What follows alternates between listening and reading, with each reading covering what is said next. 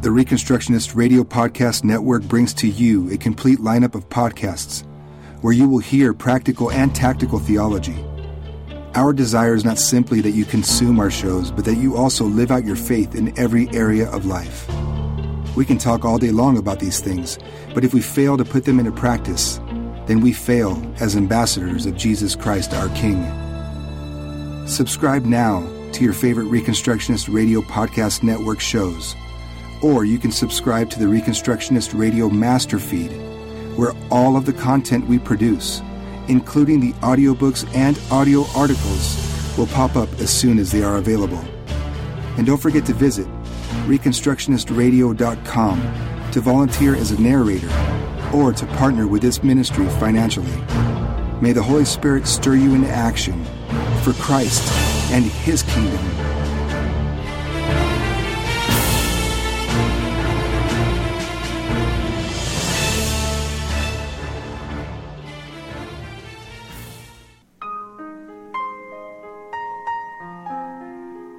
The Reconstructionist Radio Podcast Network presents The Roots of Reconstruction by Rousas John Rushdoony. Narrated by Shelby Luke.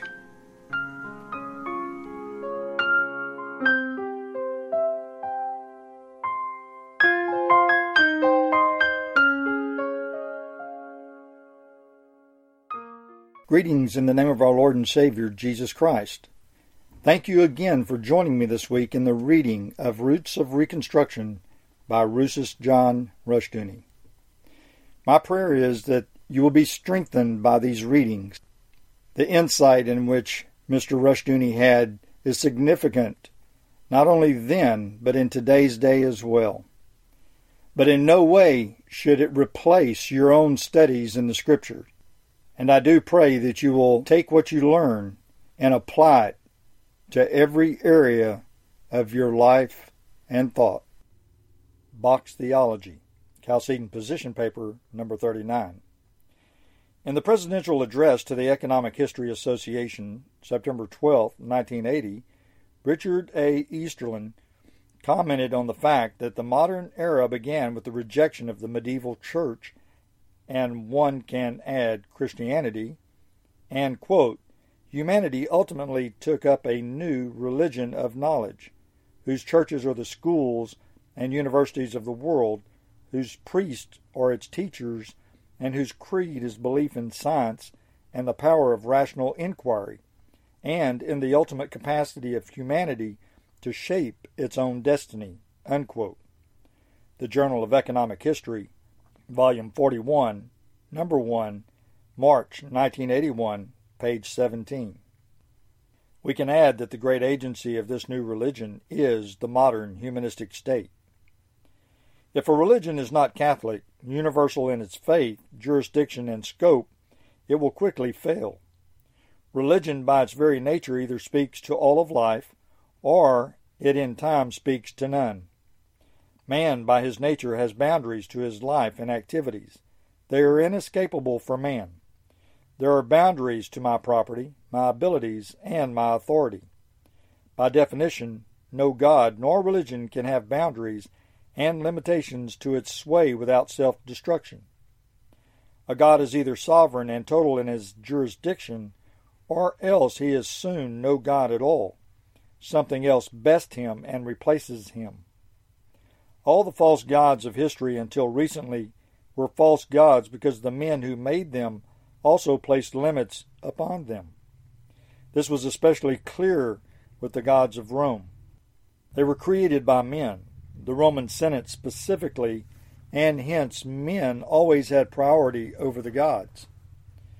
The gods in time became more and more obviously tools and a department of state for the Roman Empire, which claimed Catholic or universal sway and sovereignty for itself. In the modern world, the humanistic state claims this sovereignty. It is the modern God walking upon earth. The modern state claims sovereignty and Catholicity. The United Nations is the attempt of humanistic statism to attain true and full universality and Catholicity. Meanwhile, the Christian Church is busily departing from the doctrine of God's sovereignty and his necessary Catholic jurisdiction. Christianity is increasingly limited to a quote, spiritual unquote realm, of which it now concedes vast areas to psychology and psychiatry, and the rest of the world is granted to the state. The result is box theology. To understand what box theology is, let us compare the universe to the Empire State Building, a great, modern skyscraper office building. In box theology, the church claims one small office among hundreds for Christianity. All the rest of the building is given over to the jurisdiction of the state and the sciences. One area after another is deemed non religious and is surrendered. This is done despite the fact that God is the creator and Lord of the whole universe and therefore has total and absolute jurisdiction over all things.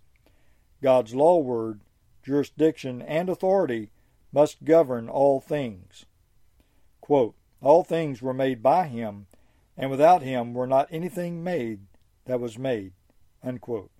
John 1 3. The jurisdiction of the church is a limited one, but the jurisdiction of the triune God, of Christ our King, and of the Bible God's law word cannot be limited. Every area of life and thought must be under the dominion of the Lord. He alone is truly sovereign. To limit the jurisdiction of Christ is to posit a limited God, one who cannot survive because a limited God is a contradiction and is no God at all. If God is God, if he truly is the Lord or sovereign, Everything must serve him and be under his dominion the state, schools, arts, sciences, the church, and all things else. To limit the jurisdiction of the God of Scripture to the soul of man and to the church is to deny him.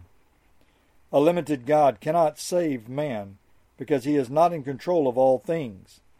What he does today can be undone tomorrow, and his quote, salvation unquote, is at best temporary. Box theology limits the church, moreover, and destroys it. If the church and its word is limited to return to our image to one room and none other in the Empire State Building, then its only legitimate area of concern is the church, and to a degree, the soul of man. There can then be no dealing with the problems of the age, because they lie outside the jurisdiction of the church. The results are both deplorable and revolting. The quote world unquote of the church is then no larger than the church. It is boxed into its narrow little room. All its battles then are waged within that quote world unquote the church. This means that the world of the church and box theology becomes a realm of continual civil war, Protestants and Catholics against one another, Arminians and Calvinists in opposition to one another, and so on. This does not mean that the issues between these groups are inconsequential. It does mean that subordinate issues are made the only ones. The crown rights of Christ our King over the whole world are then neglected or forgotten. The necessity of bringing politics, economics, the arts and sciences, education, the family, all peoples, tongues, tribes, and nations under the dominion of Christ the Lord is truncated or short circuited. Box theology believes it is strict because it is narrow in its scope, whereas a true strictness claims all things for Christ the King. This false strictness leads into Pharisaism and to censoriousness. One such pathetic little group of box theology advocates rails at all other Christians in issue after issue. One recent publication actually declared that John Whitehead quote, scorns the cross, unquote, because he disagrees with their view and held that I believe in the Inquisition, arriving at this by a wild misreading of one of my books. These are the pathetic dead, reveling in their narrow coffin box. Box theology men battle against their fellow Christians continually, while the world claims more and more of Christ's realm.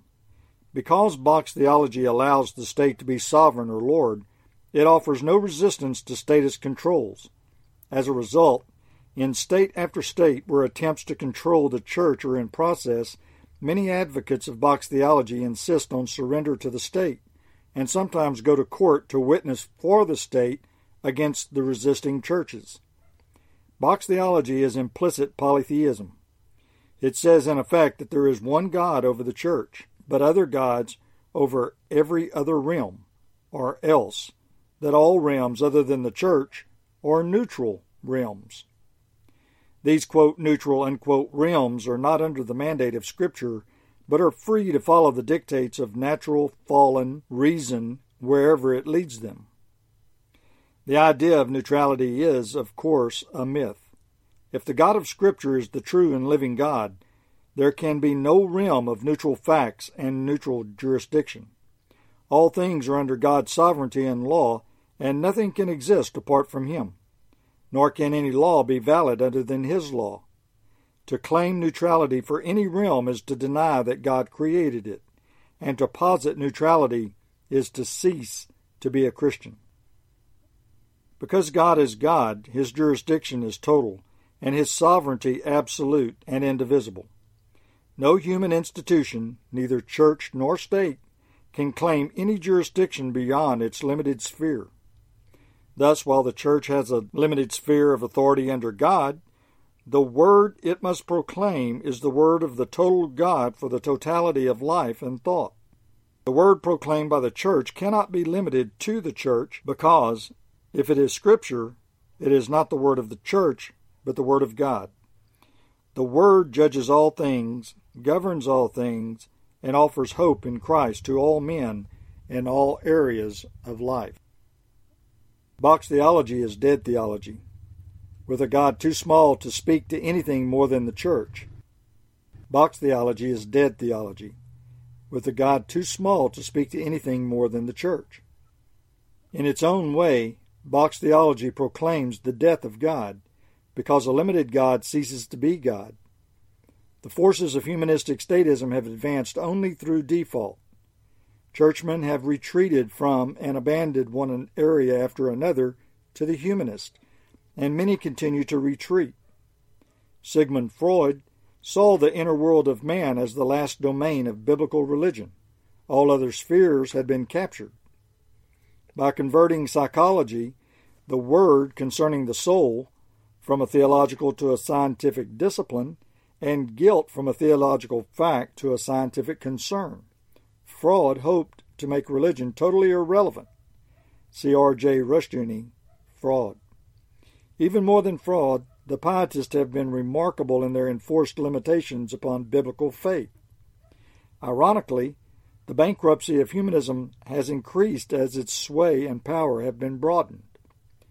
When the Enlightenment triumphed over the Reformation and Counter Reformation, it brought into sharp focus a development which had previously marked the Renaissance era the rift between classes.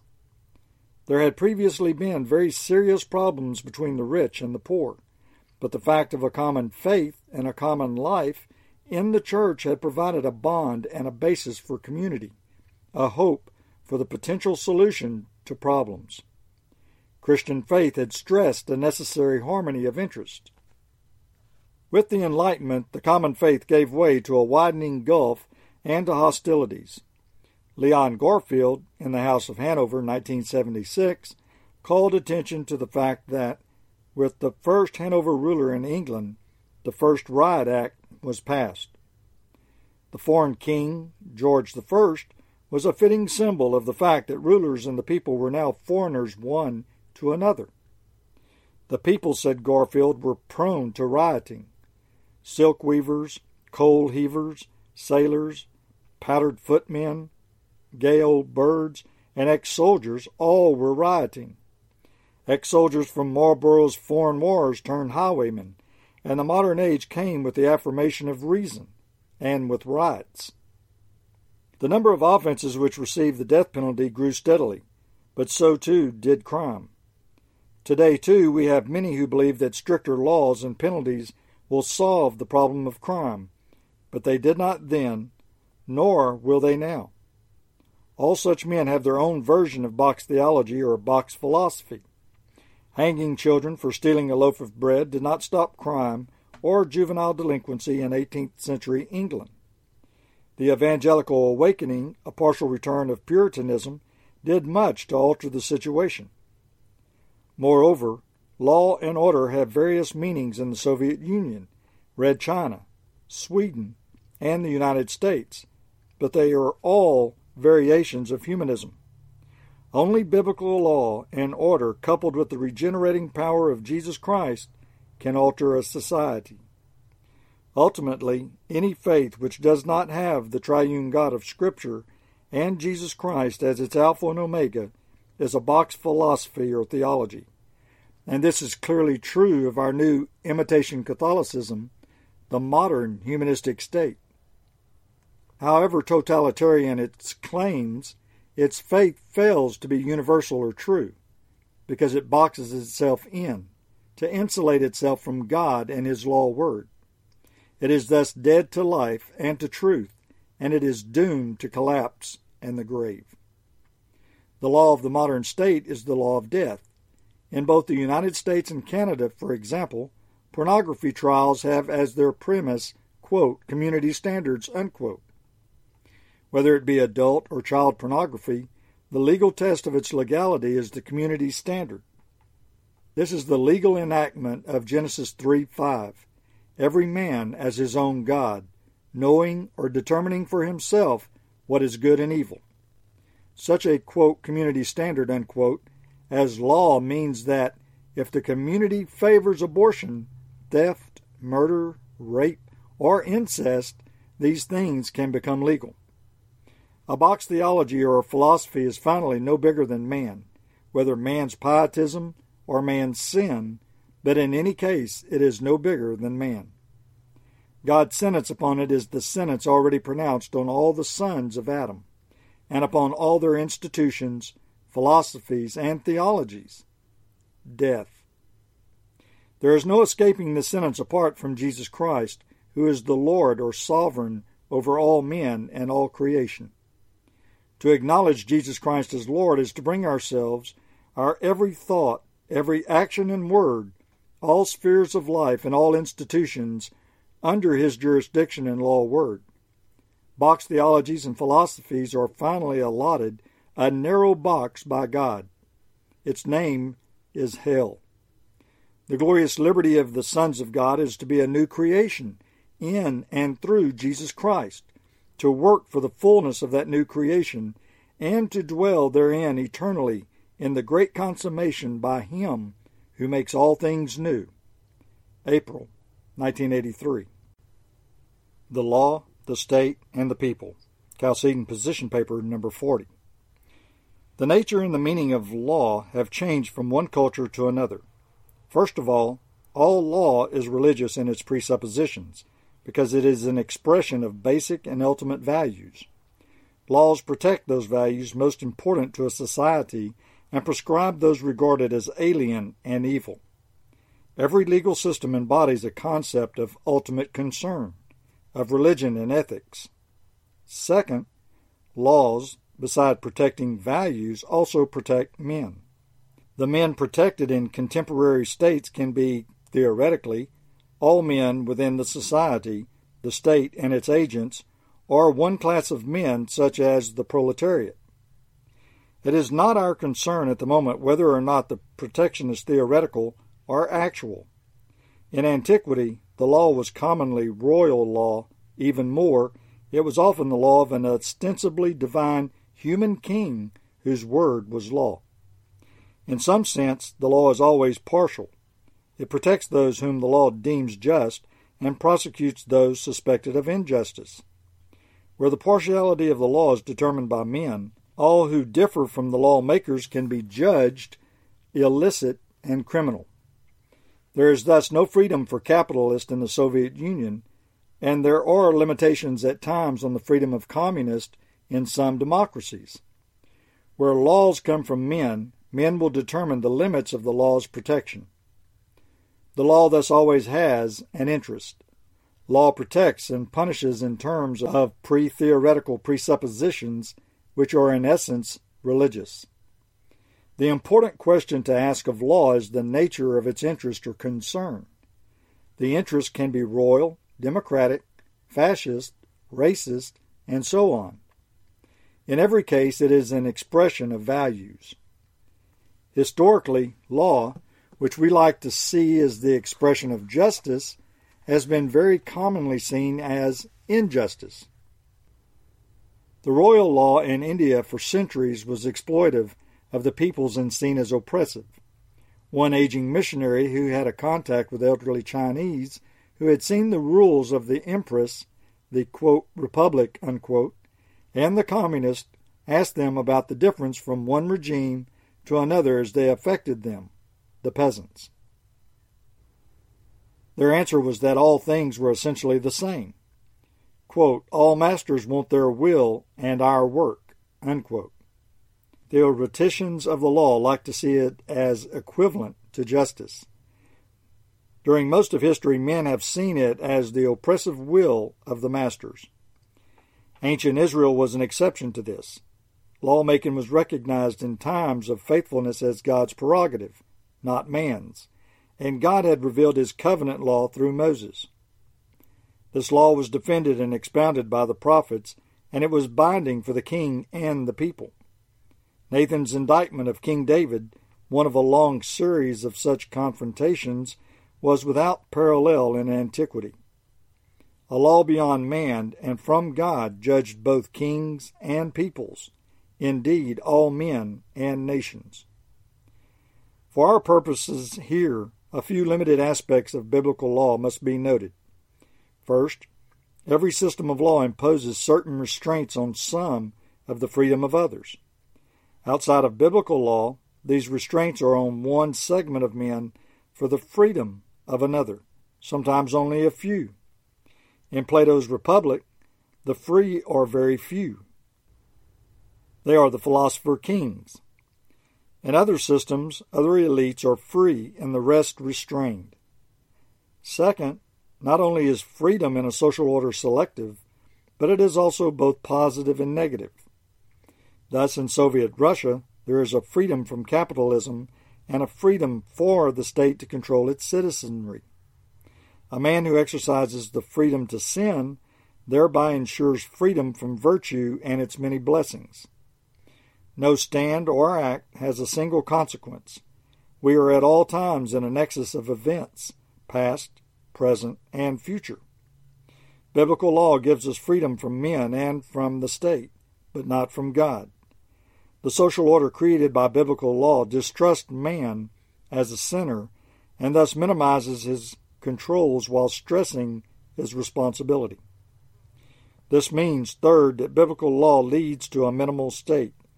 The king or judge in Israel had less power than is now routine for the higher officials of state bureaucracies. The stress of biblical law is on man's responsibility to God and to his fellow men under God. Man must distrust himself, his fellow men, and his rulers.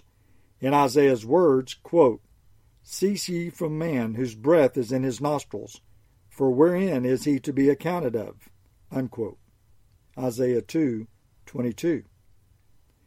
Power and authority are not to be accorded to men apart from God's word and law. At the same time, we are commanded to remember always that, quote, we are members one of another, unquote. Ephesians 4:25. Much more can be said of biblical law, but for our present purposes this suffices. With the progressive conversion of the Western world to Christ, the canon of society and the states become God's law word, so that a new element was introduced into the life of the law. Rome early saw the far reaching implications of Christianity and therefore resisted it.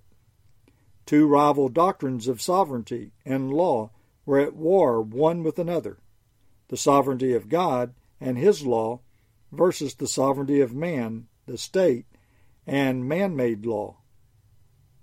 From the days of Rome to the present, history has been witness to this continuing battle. In any system of thought, the sovereign is the lawmaker and thus de facto God. Sovereignty or lordship and lawmaking are inseparable. The power to make laws is a manifestation of ultimacy and sovereignty in a society and over a society. It is a religious fact, and it manifests the God of that system. Because of this, the conflict of Christianity with various forces, most notably the state, has been a continuing fact of Western history.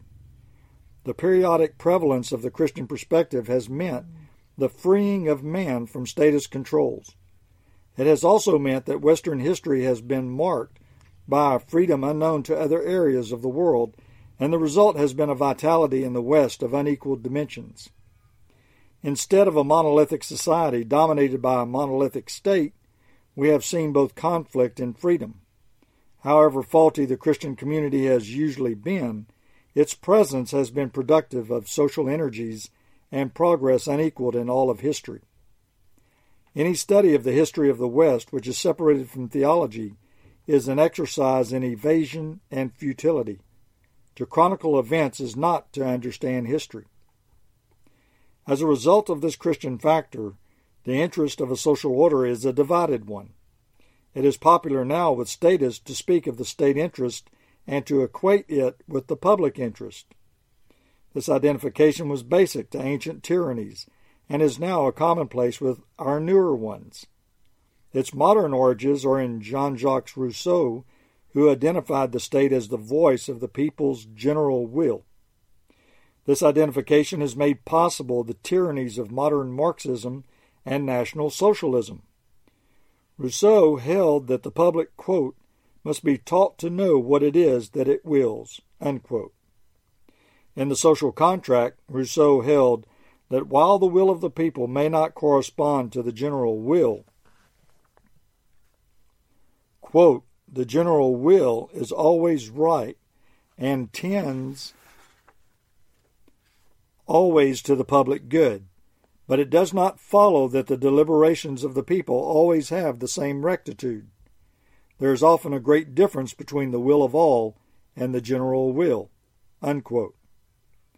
This identification of the true will of the people as the general will and the general will with the state led to a revival of the ancient pagan state.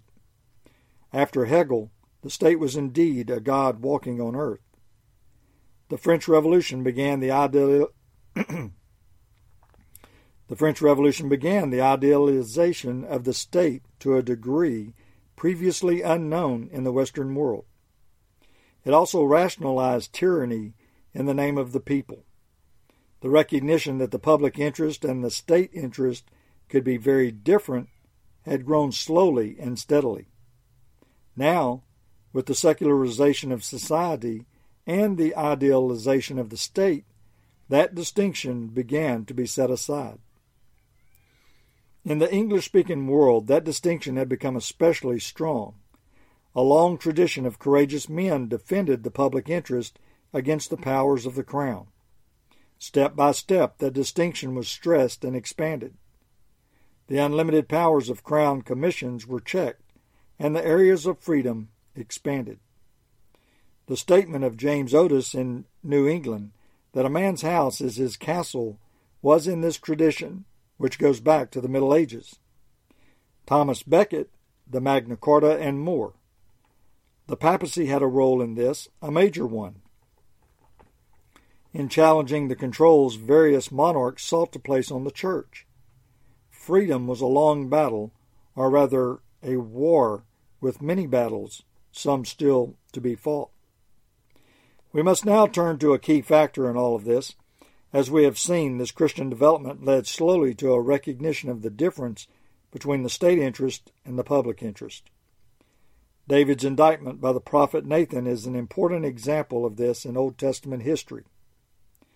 European English and American histories give us many more examples of this. The fact which made possible the differentiation and more was law, God's law. Unlike all other laws, God's law was not identified with any class, race, or people.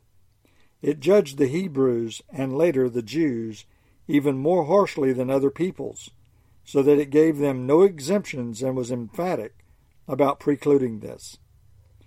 God's law is not identified with the state interest nor with the public interest. It stresses their differences, but it does not favor either. Rather, the law of God speaks from beyond history to judge and govern all within history. In 2 Samuel 12, the prophet Nathan says to David, quote, Thou art the man, unquote, and then pronounces God's judgment upon him. God's law judges both the public interest and the private interest because it transcends both. All man made laws reflect a particular human interest. At this point, humanistic legal theories and systems have been vulnerable to the Marxist critique. According to Marxism, laws are not objective systems of transcendental truth, but class products. As class products, the legal systems defend their creating and sponsoring class. Accepting this premise, Marxists hold that the workers must be the dominant and controlling class, and the laws must reflect their class interest. Here, too, however, an elite group expresses the supposed will of the people, but not with the consent of the people or workers. Moreover, while Marxism has seen the partiality of the law, it has not solved the problem but has aggravated it by insisting on a rigid and total class partiality to replace the older limited one. As a result, it has replaced the mixed society with its frequent injustices with a totalitarian state dedicated to unremitting and total injustice. Clearly, the state is not God. It cannot escape on its humanistic premises, confusing the state interest with the public interest and from insisting that its will is the law. Because of this identification, there is a steady loss of religious freedom and personal and family freedom. The loss in other realms, economic, educational, cultural, and so on, is also considerable. The state increasingly identifies its concerns with justice. In the United States, there is a steady movement by regulation and by law to enforce a, quote, public social policy, unquote, doctrine on all churches. This would give the federal government the power to regulate, control, or eliminate any kind and all groups whose stands conflict with, quote, public policy, unquote. Since, quote, public policy, unquote, currently favors such things as homosexuality and abortion, this means that churches opposed to either have the option of surrendering their faith or submitting to the state on these and other issues. Such a trend spells the death of freedom. Whenever and wherever law has been seen as the voice of the people or the voice of the state, this totalitarian faith has prevailed. Either law is transcendental, or it is the product of some human agency. If the law is the product of a human agency, it cannot judge that agency. When the state makes laws, it cannot be taken to court without its own consent, and then in its own courts. In every humanistic social order, justice becomes the will of the state, and freedom becomes a luxury reserved for the state and its agents. Because we are today witnessing the long consequences of a deeply entrenched departure from the transcendental nature of law, from God's law, we witness on all sides an attack on Christian liberty. At the same time, we see the rise of another kind of freedom the freedom of slaves, the freedom of irresponsibility. What we often forget is that one of the worst factors in slavery has always been the intangible one, the diminution of responsibility. Nothing is more devastating to man and society. Abortion, the sexual revolution, homosexuality, and more are all evidences of slave freedom, not responsible freedom. Those who despise God's law are thus railing against responsibility justice, and responsible freedom. Freedom under God makes us members of, not lords over, one another. It delivers us from bondage into a calling under God. The law of God is justice. Man's lawmaking leads to injustice. The starting point of freedom and justice is Jesus Christ and his regenerating power. Quote, if the Son therefore shall make you free, ye shall be free indeed. Unquote. John 8:36, May 1983. Thank you for joining me this week in the reading of Roots of Reconstruction by Rousas John Rushdoony. Lord willing, we will be reading again next week. Until then, may God bless your endeavors as you serve the one and only King Jesus.